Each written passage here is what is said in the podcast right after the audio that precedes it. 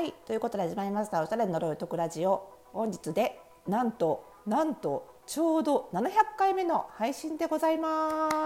す。ありがとうございます。この間あのオンラインサロン服装心理ラボのライブ配信の時にねあの誰だっけなメンバーさんだったか一緒に運営しているスタイリストだったかが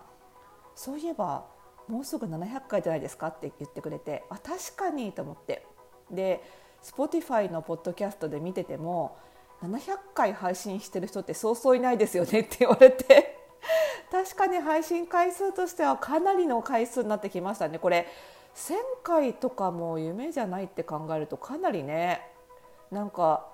TBS ラジオのご長寿番組的な放送回数になってきましたけれどもね。皆様のおかげでございます。ありがとうございます。ということでこの番組ではあなたに巻きつくファッションへの思い込みイコールおしゃれの呪いをバサバサと解いていきます。服装心理学をベースにおしゃれをもっと楽しみ自分を変えるコツをお届けしています。お相手はパーソナルスタイリストで公認心理師の久野里沙です。本日もよろしくお願いいたします。さあ、えー、と前々回の第698回の、えー、4 5 0代の女性のヘアスタイル問題どうやって決めるというタイトルでの配信に、えー、とまた Spotify からねご感想をいただきましたのでちょっとそちらから取り上げていきたいと思います。えっとね、その回はあのどういう内容だったかというとあのヘアメイクってねやっぱり特にあのずっと同じになりがちで特にこう4 5 0代になってくるとほとんど変えなくなってくる人が多いんだけどやっぱり4 5 0代って、まあ、年齢とともに外見が変わっていくのであの顔立ちとか体型とかね。それに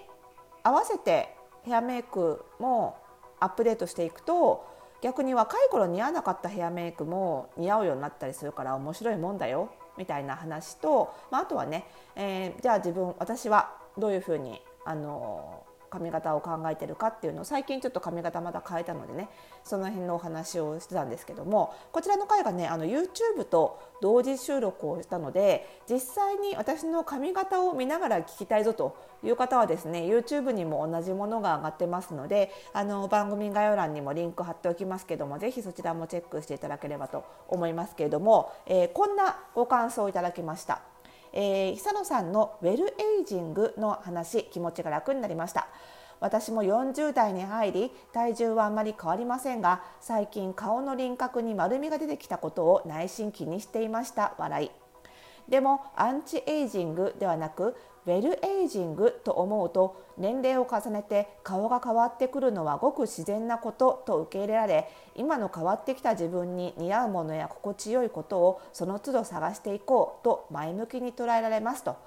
いうことでねありがとうございます。いや Spotify の感想機能いいですね。なんか YouTube みたいに欲を言えばいただいた感想にその画面上でもこういいねつけられたりとかできるといいんですけどねちょっとそれができないのでこうやってポッドキャストで取り上げさせていただきましたがありがとうございますいつもねご感想ね。はい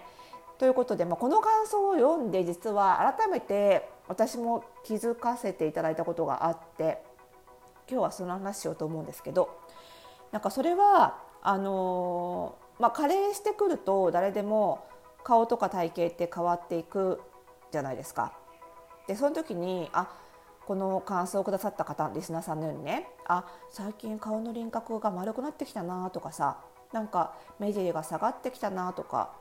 ねそういう風に感じた時にただ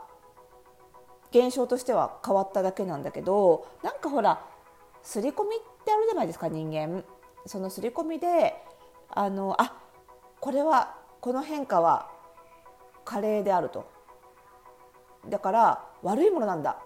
っていうふうにこう刷り込みで勝手にこう自動的に反射的に思っちゃってやだって思っちゃってる人も多いんじゃないかなってまさにこのラジオでずっと取り上げてる呪いじゃないですけどあの心理学ではよく自動思考って言ったりするんですけど何かが起こった時にこう刷り込みとか自分のこうこれまでの人生で培われてきた、まあ、原因としては刷り込みもあったりとか経験もあったりとかするんですけど、まあ、そういうもので培われてきたこう思考回路ですよね。それが勝手にビビって反応しちゃって、えー、顔が変わったら老けた老けたらダメだみたいな風にあのー、そういう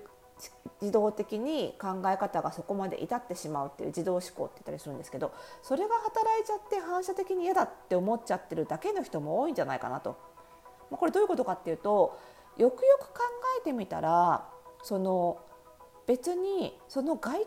の変化は単なる変化でしかないだけだしそれに合わせてその自分がよりよく見える服だったり部屋に変えていけばいいだけの話なのになんかこう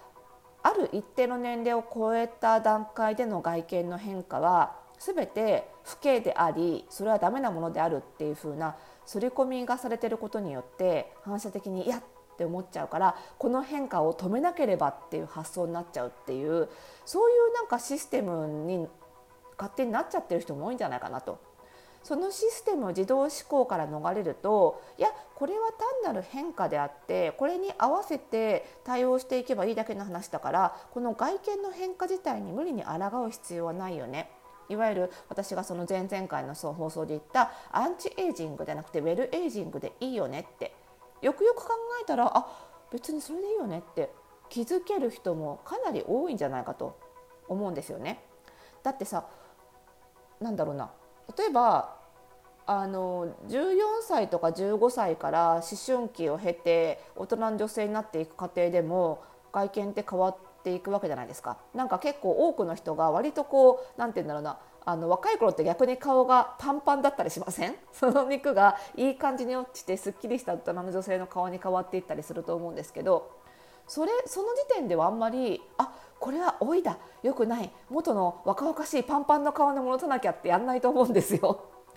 それはでも勝手にその外見の変化と自分の年齢を付加情報として勝手に結びつけてこの変化は私がまだ18歳だから大丈夫だけどこの変化はもう私45だからダメっていうふうに勝手に数字と絡めて考えちゃってるだけなんじゃないかなっていう気がするんですよね。その数字年齢はただの数字であるなんて昔のあの方が洋楽がありましたけどねあのなんかそういう感じでただの数字と勝手に結びつけずに単純にああ外見が変わってきたなってフラットに受け止めればまた全然違う付き合い方があるんじゃないかなって改めてこの感想をいただいたの読んで思ったんですよね。もちろん生物としてさやっぱり老いとか老いはイコール死へ向かっていくことだからその根源的な恐怖はもちろん絶対あると思うんです。だからそこから来る嫌さネガティブな感情だったらそれは仕方ないと思うんだけどでもそうじゃなくって単にその老いていくことに抗わねばならないっていう刷り込みがあってそれに反射的に反応してるだけだったとしたら自分は本当にそのなんかこう世の中の流れというかこれまでの古い価値観に乗っかっていくのかなっていうのはもう一回ちょっと見直してもいいんじゃないかなって思うんです。ただでもその上でなんか変化することの面倒くささに対する嫌さっていうのはあると思うんですよ。だからもしかしたらその外見が変化したことであなんか嫌だなとかなんかネガティブな感情が生まれたなって時にそれを勝手に自分であ私は年を取りたくないんだなって思って勘違いしてとか思い込んじゃってアンチエイジングに頑張っちゃったけどでも実は老いてることとかこの顔が変わったこと体型が変わったことが嫌なんじゃなくってそれによってなんかこれまでの髪型がしっくりこない服装がしっくりこないってことはその辺を根本的に変えなきゃいけないじゃないですか。それが面倒くさいその面倒くささをあ老いへの恐怖だって勘違いしちゃってアンチエイジングの原動力にしちゃってる人も結構いるんじゃないかと思うんです。だからまあ基本的に人間ほらエネルギーかかることは嫌だから何にしたって変化させられることは嫌なわけですよだからこう変化を止めたくなっちゃうその時にそのじゃあ外見の変化を止めるんだって言って頑張ってこう美容にお金かけちゃうみたいなそういうことになっちゃってる人もいるんじゃないかなって思うんですね。だから逆にそんなんていうのかな外見の変化に合わせて今似合う今の自分に似合う服を選ぶこととかヘアメイクに変えることっていうのが面倒くさくなくできるようであればその面倒くささがスパーンとなくなって今の自分に似合うメイクとか服がシャシャンって手に入って新しい自分になったらあなんだこれいいじゃん新しい自分いいじゃんウキウキしちゃうって人も多いと思うんです。だから、まあ、最近はねなんかこうその洋服変えたりとかするよりもなんか素材を磨いた方がコスパがいいみたいな考え方をする人も増えてるようなニュースは見ましたよ。だから美容とか美容医療に手をかける人が多くなってその洋服の方にお金をかける人が減ったなんていうね、まあ、そういうあなんか調査みたいなのも最近見かけましたけれども。でもそれがなんか無理に本当に年齢に抗うアンチ抗うような無茶なやり方だったらやっぱりそれってコスパがいいとは言えないとも思いますしだったらやっぱり我々のようなパーソナルスタイリストとかプロのヘアメイクアップアーティストとか美容師さんとかに頼んで面倒くささをスパーンとスキップしてシャバーンって服とメイク変えた方がよっぽどコスパがいいよっていうことはあると思うんです。だってどんなに医療が進んでもおそらく今の段階では年齢加齢による外見の変化を完全に止める術はないしどこか不自然になってしまうことも避けられないわけなので、まあ、だからねあのだったらそれを楽しみながら服とかメイクって体に負担かけてすぐ変えられるから、まあ、それをプロに頼んで面倒くささだけスキップしてバンと変えちゃう方がよっぽど実は良かったんだなって思う人もいると思うので。なんかそちらをプロに頼むっていうことに対してあんまりハードル高く感じないでほしいなと思いますし、まあ、特にねうちのフォースタイルは大人のお客様が多いのでその辺の年齢を重ねることに関するカウンセリングもじっくりやりながらね今後の方向性決めていくので是非一回相談してほしいなと思います。あのフォースタイルのサイトねリニューアルしまして見やすくなりましたのでねあのぜひぜひそちらもチェックしていただければということで番組概要欄にも貼っておきます。気になる方は相談してください。